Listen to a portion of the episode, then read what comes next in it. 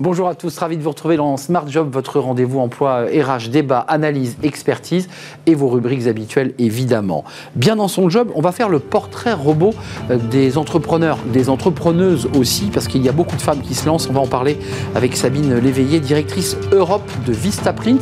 Ils ont une étude passionnante justement euh, sur ce profil des entrepreneurs. Le grand entretien aujourd'hui euh, dans le cercle RH pour parler avec Marc Ferracci de sa loi. Il a porté une proposition de loi euh, sur euh, la discrimination. On fera le point avec lui. Le débat a eu lieu en commission des lois et le texte sera euh, débattu à l'Assemblée nationale le 6 décembre prochain. Marc Ferracci, député Renaissance. Et il nous fera le point évidemment sur tous les, angles saillants et les débats qui ont été vifs dans l'hémicycle. Fenêtre sur l'emploi, demain plus de pharmaciens avec un point d'interrogation. Oui, il manque de pharmaciens et pas seulement des pharmaciens d'ailleurs.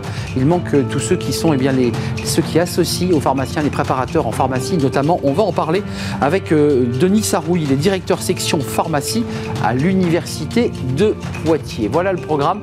Tout de suite, c'est bien dans son job.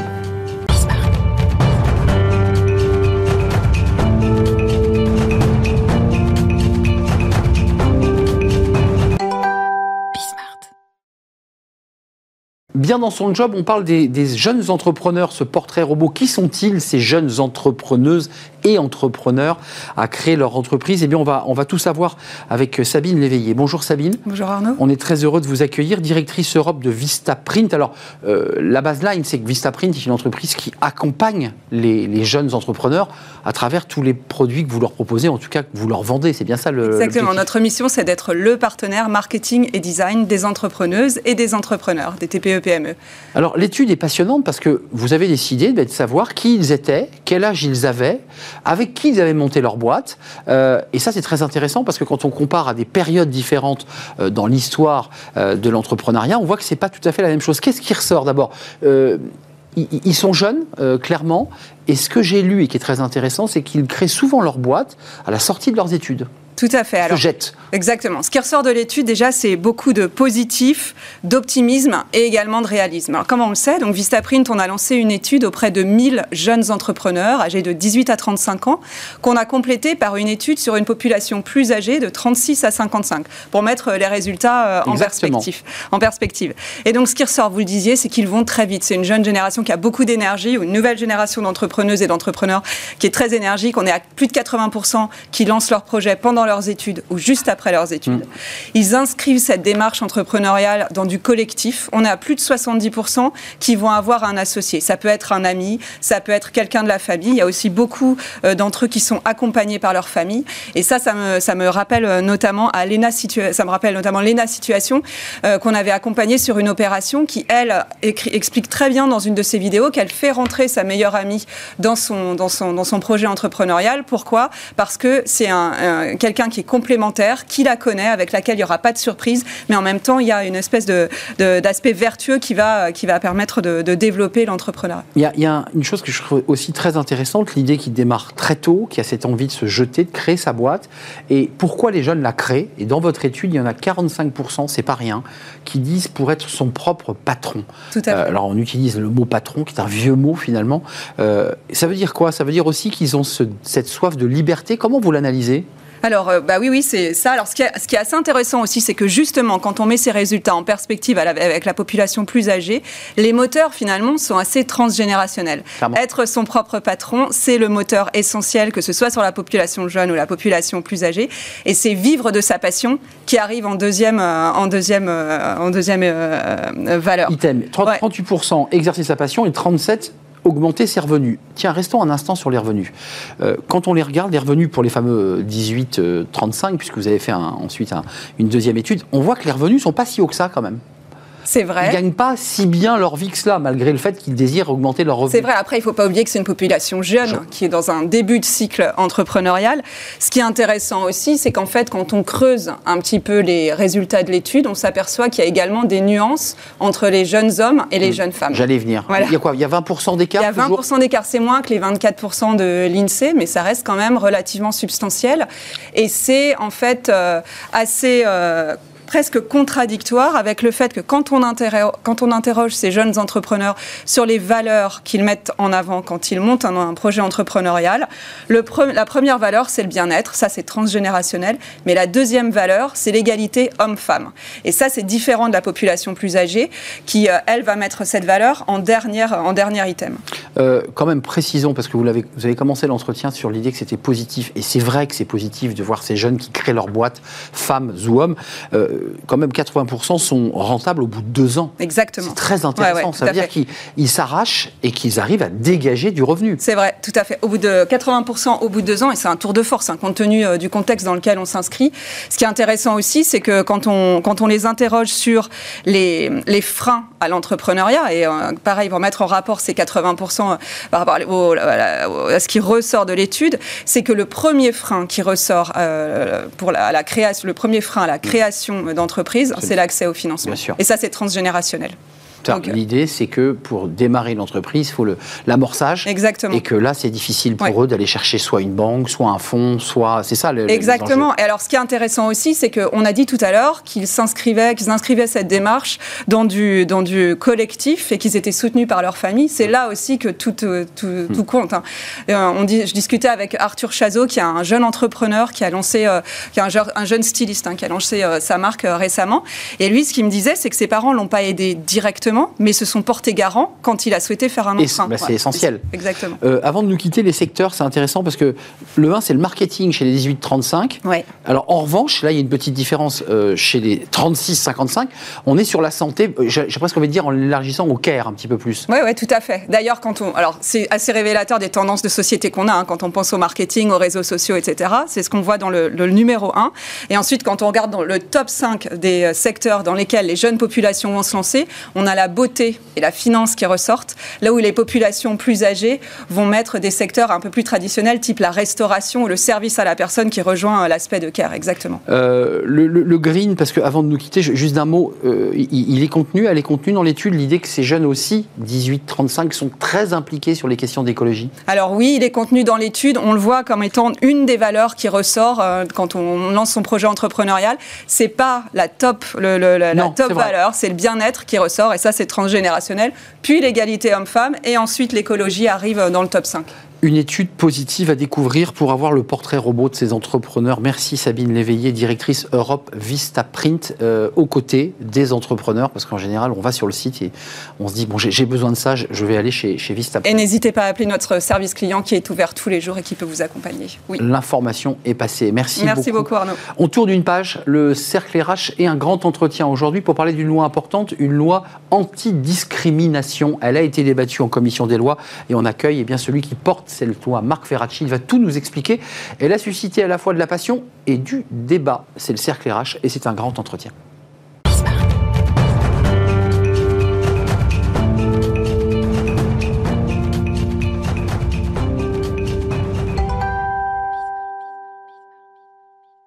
Le cercle RH et un grand entretien pour euh, faire le point sur les discriminations en entreprise et on accueille Marc Ferracci. Bonjour Marc. Bonjour. Ravi de vous accueillir. Vous êtes euh, député Renaissance et vous êtes à l'origine de cette proposition de loi. Elle a été euh, débattue en commission des lois et si je ne m'abuse, elle, elle, sera examinée à l'Assemblée nationale le 6 décembre prochain. Tout à fait, C'est bien séance. en séance, dans l'hémicycle, comme on dit.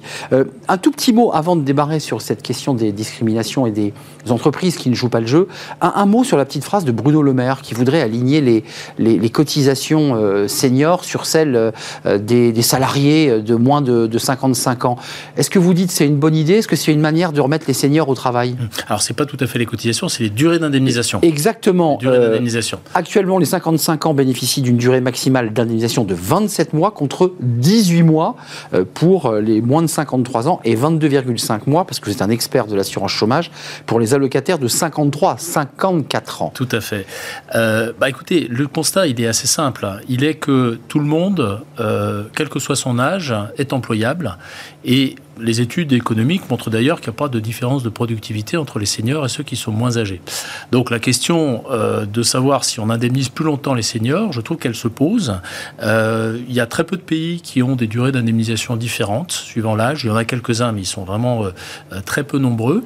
Et il se trouve, et c'est ça le problème qu'a soulevé Bruno Le Maire, que cette durée d'indemnisation plus longue de ce qu'on appelle la filière senior, donc cette, ces règles un peu différentes pour les plus de 50 et plus de 55 ans, eh bien, elle a abouti à euh, certains dévoiements de la part des employeurs, le plus souvent, qui se, débarrassent qui se sont, se sont euh, servis de ces règles plus favorables pour les seniors comme d'un mécanisme de pré-retraite aux frais de l'assurance chômage. Pourquoi? Parce que quand vous êtes à l'assurance chômage, vous continuez à accumuler des droits pour votre retraite.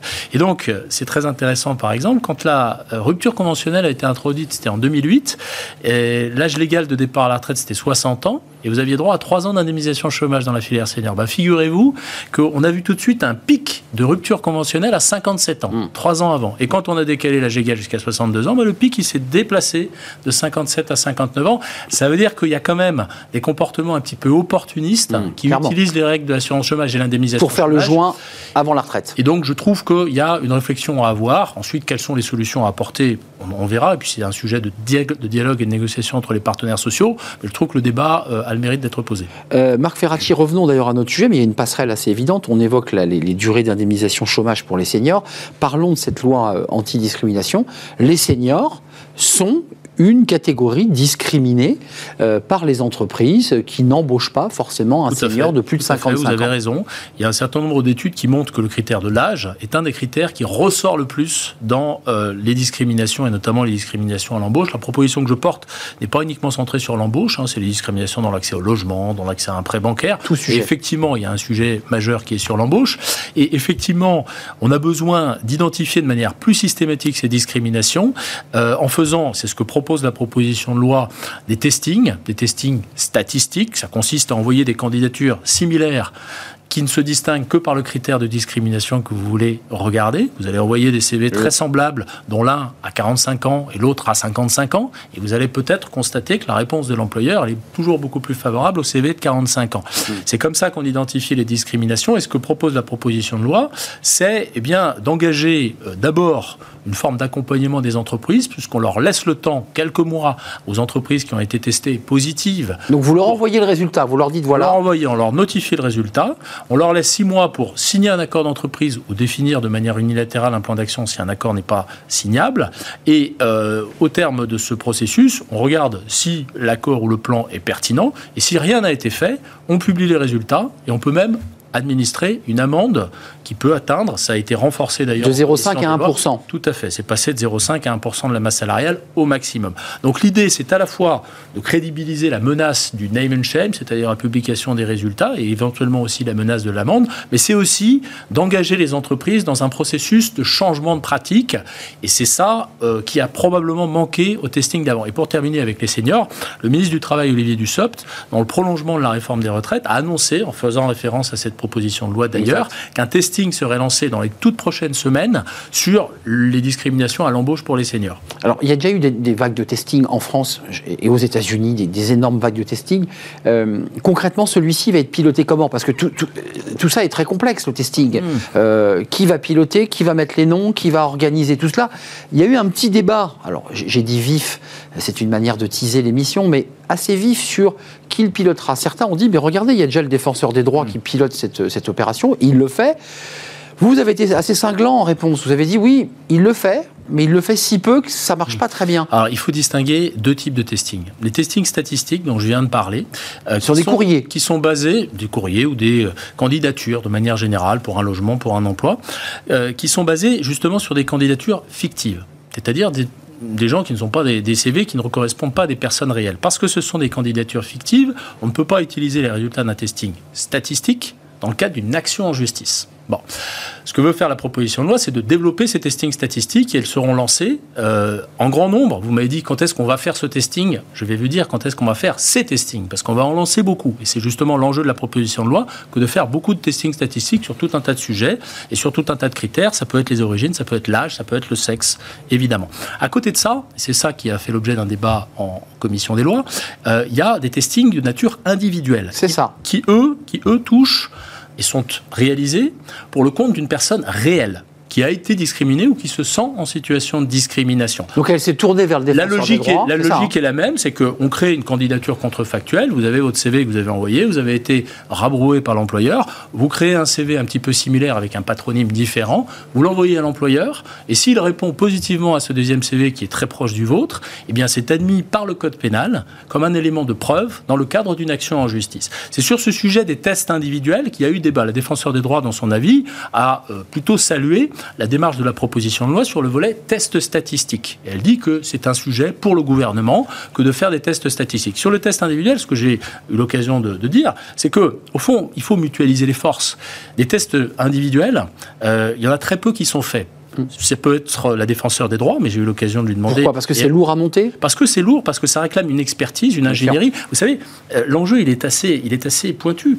Euh, il faut faire un CV qui ne soit pas identique au vôtre, parce que sinon l'employeur va tout de suite le voir. Il faut faire un CV qui soit quand même suffisamment similaire pour être admis par le juge comme un élément de preuve. Parce que s'il est trop différent, évidemment, ça ne vaut pas preuve. Et donc tout ça réclame de l'expérience, ça réclame du temps, ça réclame de l'argent. Et ce que la proposition de loi veut faire, ce n'est pas du tout concurrencer la défenseur des droits, c'est mettre à la disposition de tous les acteurs, ce sont les associations, ce sont les avocats qui agissent pour le compte de personnes physiques. Les partenaires sociaux aussi seront dans une sorte de comité. euh, Alors, euh, ça, les partenaires sociaux, euh, ils vont participer à euh, une instance de dialogue C'est ça. qui va faire deux choses très simples, plutôt sur le volet testing statistique, Oui. qui va d'une part discuter de la méthode, parce qu'on a fait des testings dans les dernières années Oui. euh, qui ont été faits par des chercheurs indépendants, et ce sera toujours le cas, mais parfois ces chercheurs, eh bien, ont, On biais. euh, pas forcément des biais, j'utiliserai pas ce terme qui a une, une signification très précise euh, d'un point de vue scientifique, mais ils ont par exemple administré les candidatures par des canaux de recrutement qui n'étaient pas ceux utilisés par les entreprises. Ils ont envoyé des candidatures sur LinkedIn alors que l'entreprise ne recrute pas sur LinkedIn. Donc il est par passé à côté. Et donc, Ouais. euh, les entreprises, même si ça n'était pas forcément un facteur de biais des résultats, les entreprises ont critiqué la méthode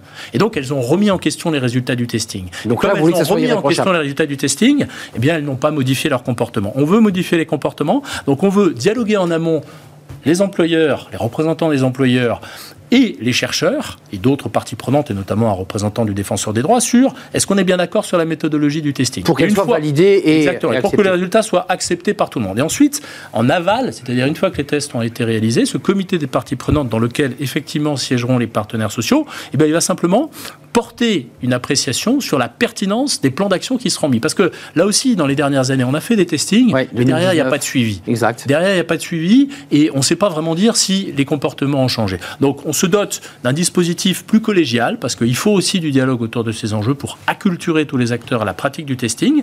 Et ensuite, on crédibilise effectivement euh, les sanctions euh, et notamment la publication des résultats, mais tout en accompagnant les entreprises. Euh, il nous reste quelques minutes. Il y, a, il y a évidemment, là, vous parlez au DRH, parce que les DRH sont directement impactés par ce sujet.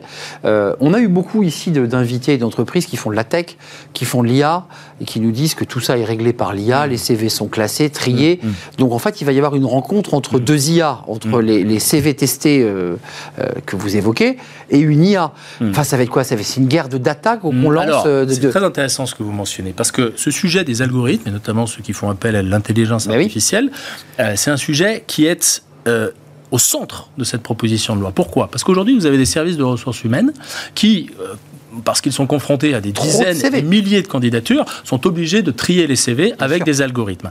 Et ce que l'on constate, et ça nous a été confirmé dans le cadre des auditions que nous avons menées en amont de cette proposition de loi, c'est qu'un certain nombre d'algorithmes sont biaisés.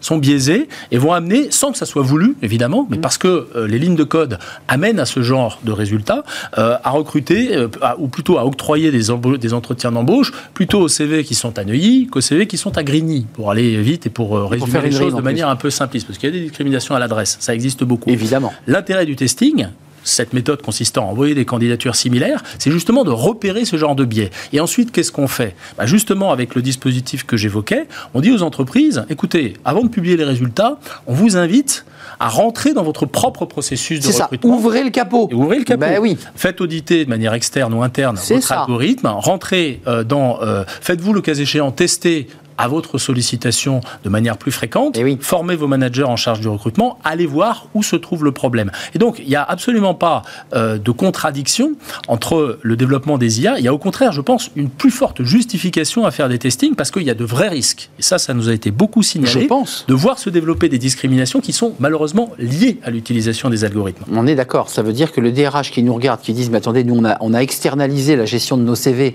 Hum. avec des algos euh, en, en qui on fait totalement confiance. Vous vous dites, euh, garant de la loi, vous dites Sachant ouvrez que- le capot et retravaillez un peu les que vous avez aussi des algorithmes qui se développent, euh, qui ont pour but, non pas de recruter euh, ou de faire venir en entretien le meilleur profil au regard des besoins de l'entreprise, mais justement d'éviter ces biais de discrimination. Donc c'est aussi ça l'intérêt, c'est que l'intelligence artificielle n'est pas forcément l'ennemi de l'inclusion, n'est pas forcément génératrice de discrimination, il faut juste l'utiliser avec, avec, avec- à bon escient, Oui. et pour ça les testings peuvent faire prendre conscience des problèmes qu'elle ça- qu'elle fait survenir. Donc le travail, c'est de voter la loi le 6 décembre, c'est dans quelques jours. On a compris, on fixe les règles du jeu tous ensemble et on les valide. Mmh. On enclenche le testing. Euh, L'entreprise a été détectée. Euh, Pas forcément parce que quelqu'un est venu se plaindre aux défenseurs des droits, mais parce que votre test diagnostic technique a montré que Statistique, a- Vous allez envoyer une lettre recommandée à l'entreprise. Mhm. Quoi Elle vient, elle se présente. Non, non. Vous la convoquez. Non, Comment le- ça marche? Le processus est très clairement décrit dans la loi. Euh, elle est notifiée du test positif par les services. En l'occurrence, si c'est un sujet d'embauche, c'est un sujet de travail. Donc, c'est les services déconcentrés du ministère du Travail, les DRETS, Les pour être DRETS. très clair, euh, qui euh, lui dit vous avez été testé positif, vous avez désormais six mois, soit pour signer un accord d'entreprise autour des discriminations pour justement mettre en place des bonnes pratiques, soit si vous n'avez pas les moyens de signer un accord, mettre en place un plan d'action unilatéral. Et à ce moment-là, ce plan d'action, il est soumis à ce fameux comité des parties prenantes qui va dire écoutez, vous avez coché toutes les cases qui correspondent à des bonnes pratiques, à de la doctrine et à des choses qui sont évaluées comme efficaces. pas de condamnation. Donc, pas, on ne publie pas les résultats. pas de name and shame. Pas de name and shame. Mais attention, l'entreprise. Et récidive. Alors, c'est un. J'allais y venir justement parce que c'est un débat pour la semaine prochaine. Pour ça, la vous l'avez eu, ça mais déjà pour en commission. l'instant, mais pour l'instant, euh, qu'est-ce qu'on a décidé en commission? On a validé le principe de la loi qui dit l'entreprise qui fait un plan d'action insuffisant, on publie ses résultats. L'entreprise qui ne fait même pas de plan d'action parce qu'elle est désinvolte, et il y en a, Et là, il paye. c'est publication des résultats plus amende. Voilà ce qui se passe. Voilà ce qui est aujourd'hui dans la loi. Maintenant, la question que vous soulevez, elle est très importante. C'est qu'est-ce qui se passe pour une entreprise euh, qui a mis un plan d'action sur la table et que le plan d'action a Et que été vous validé, mais elle, ne rien, mais elle ne fait rien. Et effectivement, ce débat a eu lieu en commission et nous allons très probablement euh, voir des amendements déposés pour la séance qui traitent le cas des entreprises qui sont testées positives une deuxième, Deuxième fois, fois. dans un laps de temps qui n'est pas encore déterminé. On est, en train ça- le discuter. Euh, et là, effectivement, moi, je suis partisan que la menace soit extrêmement dissuasive. Parce qu'une entreprise qui est dans cette situation-là, ça veut dire qu'elle a fait un plan d'action, euh, ça veut dire qu'elle s'est engagée, au fond, à changer ses pratiques Et qu'elle n'a rien fait. Et donc là, Donc je elle n'y croit que- pas. Et donc, et donc là, je pense qu'il y a matière à être un petit peu plus sévère. Merci Marc Ferracci de nous avoir éclairé sur ce, sur ce texte qui parle au DRH puis qui parle aussi au DSI et à tous les prestataires qui, qui, bah, qui sont dans les, dans les lignes de codage et, et des algorithmes parce que c'est un vrai, un vrai débat euh, très technologique en fait cette, euh, cette loi. Merci Marc Ferracci, député Renaissance et vous êtes à l'origine et euh, porteur de cette loi anti-discrimination parmi d'autres lois. Vous avez été, je le rappelle, le rapporteur euh, de la réforme de l'assurance chômage. Merci de nous avoir rendu visite, c'est un Merci vrai plaisir. On termine notre émission avec Fenêtre sur l'emploi et j'accueille mon invité.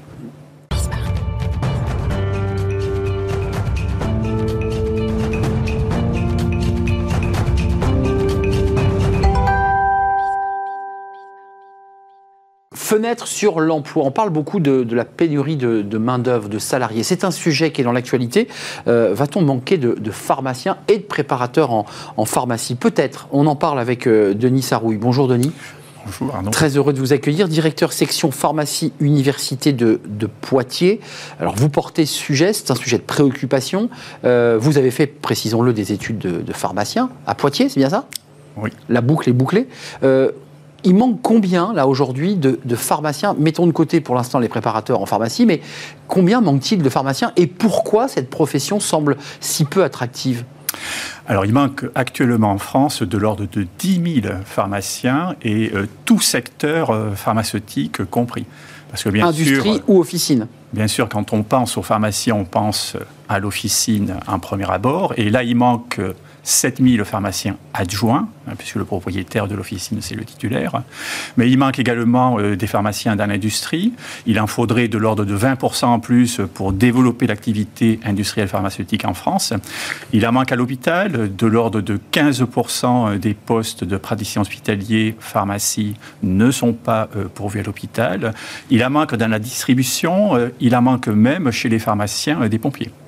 Euh, qu'est-ce qui se passe Qu'est-ce qui se passe pour qu'aujourd'hui vous veniez sur un plateau de télévision alors qu'on pense que c'est une profession par ailleurs réglementée, que les pharmaciens tout va bien, que les revenus sont plutôt convenables?